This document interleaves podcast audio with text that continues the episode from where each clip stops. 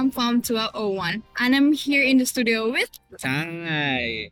You may be wondering about what we may be doing with the school PA system today. Well, let me explain. This is our first broadcast around the school as a club. A broadcast club, of course.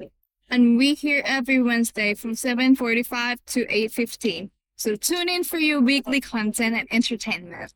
And by the way, if any teachers are listening at this point, we know that you're all in a meeting right now. So feel free to switch off the PA system in your rooms. You can do that by using the neat little volume knob right next to one of the doors. Since this is our first session, let's talk a bit about who we are so you can get to know us before we move on to good stuff. So stay tuned for the part. Okay, so we're a club mainly about making your Wednesday mornings more interesting deep dives into a variety of subjects, including handpicked topics that we think you'll find interesting and helpful for both your time at MUIDS and for the future. If anyone interested in joining, feel free to contact one of us with Google Form. And if you have interesting topic, we would appreciate it if you could send them our way. Alternatively, you can also contact us by Instagram at BIMUIDS broadcast, where everyone is welcome. Well, that's it for club introduction. Let's move on to the, our MUIDS announcement. During period 8 today, the MUIDS Business Forum will be hosting a talk by CEO of Fastwork in the auditorium, so register to swing by and check them out. A reminder that today is day D. And this week's inspiring quote is from bell hooks, All About Love. And the quote says, To love well is the task in all meaningful relationships, not just romantic bonds. Oh, I love the quotes. It's amazing. So, can you guys guess what our topic today is? Love.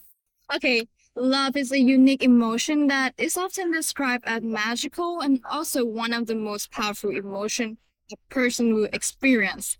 At least according to Bartleby an essay website. So let's get started. Yeah, I'm interested for that as well. Right. Okay, since love is a unique for everyone, it is sometimes hard or perhaps even impossible to effectively measure if it have a negative or positive effect on individual. Simply put, it can do both. Love can truly make you blind, but have you ever wondered how such heartwarming and pure concept can turn to so crushing and tragic? Well, today we're gonna answer that. We're gonna attempt to break down this complex bundle of emotion. But before that, we would like to say that we are actually going to speak about today from research and from our own personal experiences. Your mileage may vary. We would like to first talk about foundation of love and present you to a theory which may help you identify and define love in your relationships. To do that, let's look at love from a more scientific perspective by referencing Sternberg's theory of love. This theory states that there are three main aspects of love. These three main aspects are intimacy, passion, and commitment. Well, I'm not quite familiar with this term, Dai. Can you explain more? Yeah, sure. Intimacy refers to a closeness that forms a connection and attachment, while passion is the will and or the mental biological drives to be with someone. Lastly, there's commitment, which is an obligation to another person, either by legal means or by feelings. Have you ever wondered what your relationship is defined as? Take a look at the relationship that you experience. Well, let's go ahead and define them. Starting off, we are going to go with non love. Non love is a common relationship between people without any of the three elements. No feelings involved. Simple and short. So pretty much like people you meet pass in the street. Other than that, there's also friendship, which refers to a type of love that usually gradually develops over time and has only intimacy. Next is infatuation love. It's type of love of passion, usually short. This type of relationship is usually found in crushes. And Ty, have you ever had a crush on someone? Why are you asking me? Because you're the only one with me in studio. Okay, okay, good point, good point. Okay, let's just move on now. It's getting awkward. Anyway, empty love is defined as a connection formed due to commitment, like an arranged marriage. However, other elements may develop and turn into other kinds of love over time. Let's move on to romantic love. It's an idealistic love for passion and affection, but without any commitment, such as dating. Yeah, and other than that, what about companion love? Well, it's about referring to both intimacy and commitment, often found in long term relationships where there's no appearance of passion, but people still continue to have a deep affection and a strong bond with each other.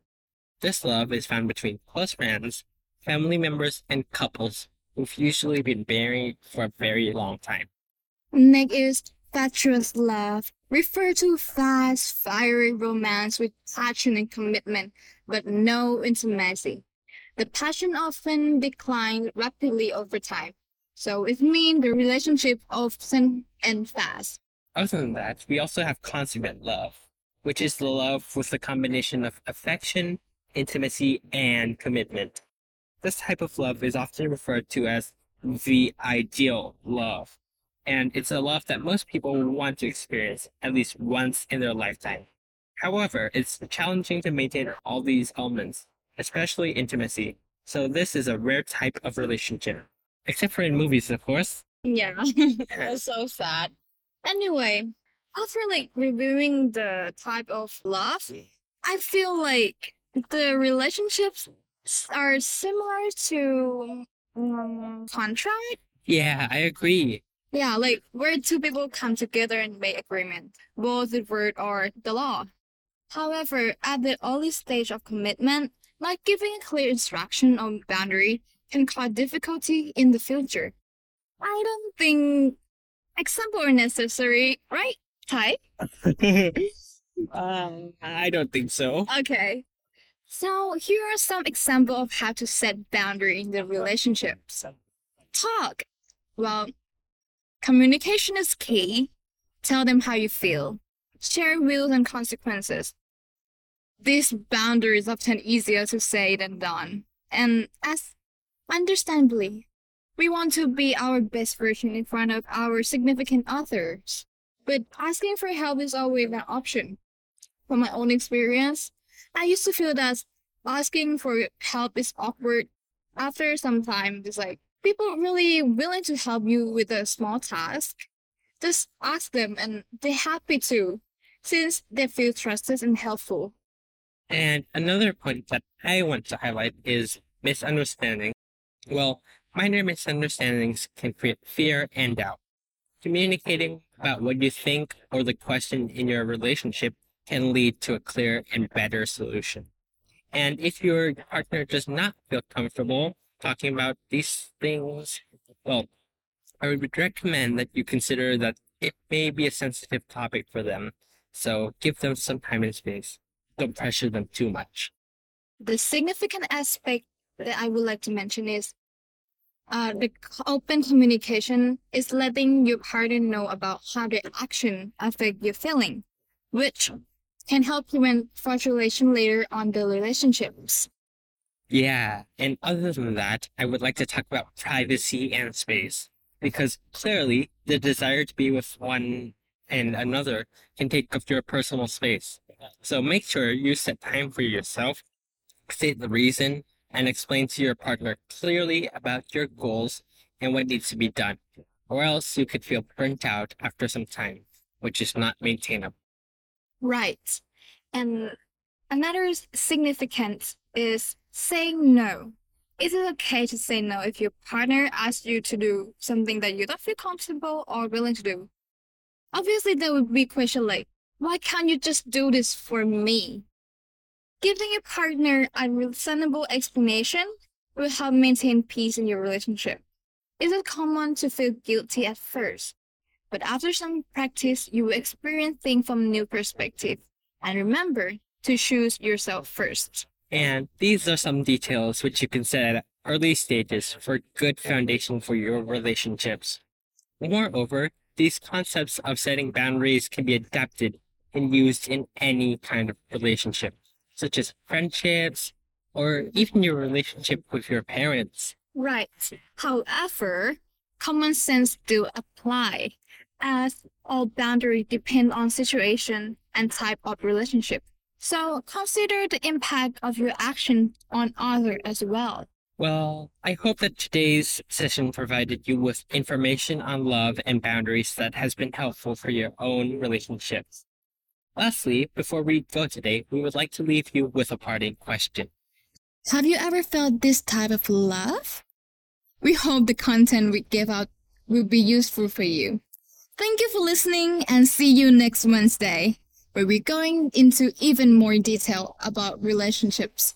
Have a wonderful day. Goodbye. Bye.